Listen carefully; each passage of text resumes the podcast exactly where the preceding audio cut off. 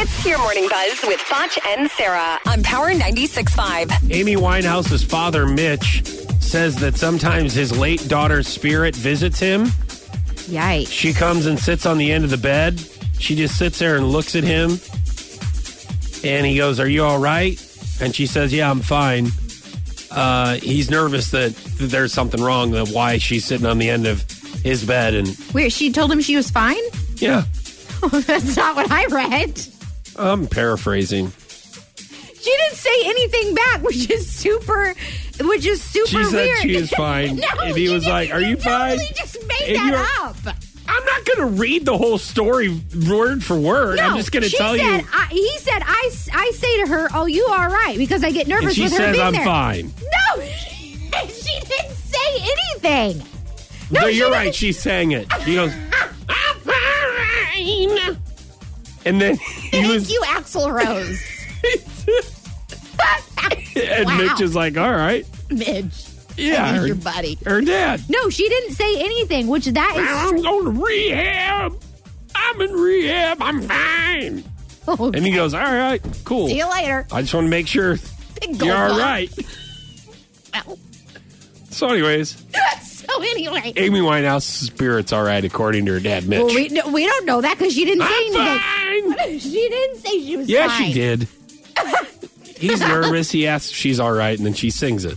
She said she's fine. What's your story? Oh, okay.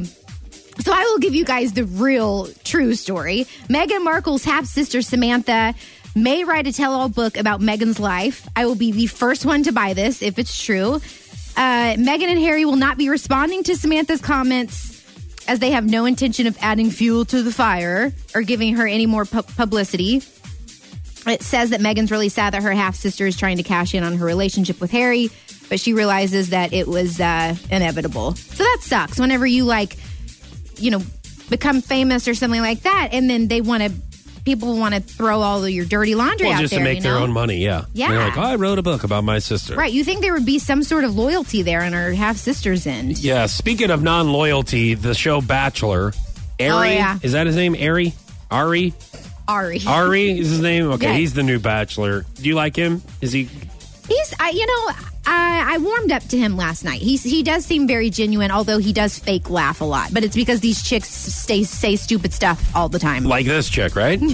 What's your name? I'm Jessica, so I actually have a little gift for you. You do? Yes, it's a gratitude rock. Okay. And as I was in the limo driving up, I felt so grateful to share this whole experience with you. Yeah. And so I would love if you would take this gratitude rock. And I hope that when you stumble upon it later, you think of me and you come find me inside. Okay, I So, Ari, Okay, I will you will. accept this rock? I will. Thank you very much. He was he said, "Okay, I will." Yeah, you know, I like will. how uncomfortable was he? He's like, you know what? After that, he goes, I wish this was a crack rock. Could you go back in the limo and Oh, get me that's- one of those? I had stupid gratitude rock. And then he would have threw it right in her face. So you'd been like, give me that crack rock. Go get it. You know? Oh no, I It would have made for better ratings, is what my point. That was your morning buzz with Foch and Sarah on Power 96.5.